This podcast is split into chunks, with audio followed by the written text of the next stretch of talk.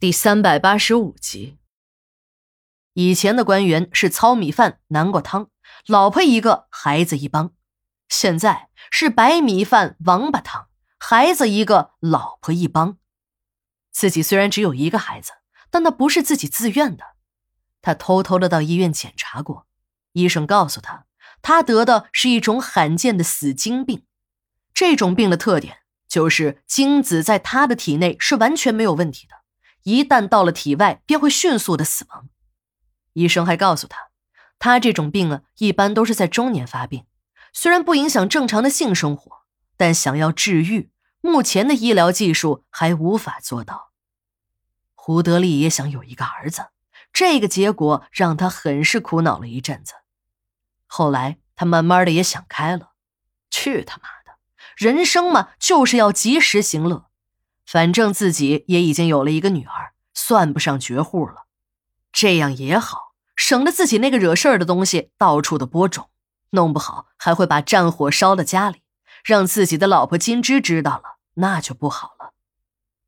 别看胡德利也在外面乱搞女人，但他对金枝那是真心的。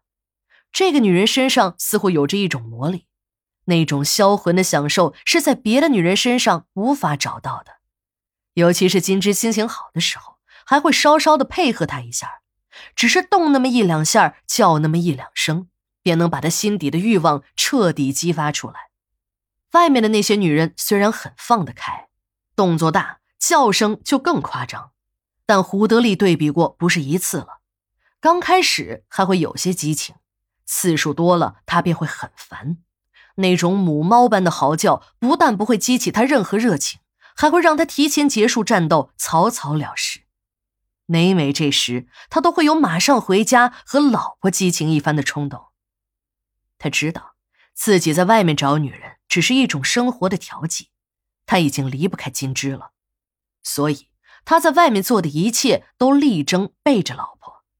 但让胡德利泄气的是，他每次在外面有一点的动作，消息便会很快的传到老婆金枝的耳朵里。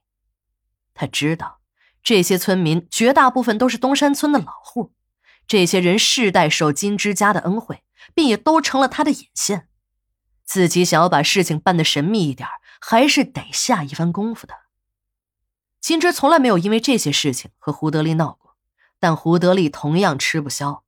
他从老婆金枝的配合程度上就知道这个女人的心思，只要这个女人眼睛一闭，牙一咬，面无表情的把事情应付完事儿。然后倒头便睡时，他就知道了，一定是他那些事儿又让老婆知道了，所以才会用这种方式来对付他。胡德利知道自己的生活离不开金枝这道主菜，但是光吃这道主菜时间长了，不免还是有些乏味。弄些野味儿来调剂一下自己的生活，那是再美不过的事情了。他去了一次香港，接触了几个艺人后，他才知道。感情这家也可以建在车上，走在路上。胡德利的保姆车在他需要的时候，把那些野食送到他的家里。等他上了车子，办完事儿后，车子再秘密的开走。这一切看起来神不知鬼不觉，一点破绽都没有。胡德利很得意，这个建在车上的家，既满足了他调剂生活的需要，又能不引起老婆的怀疑。这种家里娇妻相伴，外面野花簇拥的生活，让他惬意极了。胡德利自以为自己做的很神秘，但这一切早已被自己那个孝顺姑爷王大富看在了眼里。一天傍晚，当这辆保姆车载着胡德利的调剂品再次开到胡家的院子里时，躲在胡家对面一辆车内的王大富开心的笑了。他知道，这次车上有两个女人。都是从外地一个有名的夜总会接来的小姐，这两个人在当地呀，那是相当的有名，接待的也都是有层次的客人。这次肯出双人台，是胡德利出了大价钱的。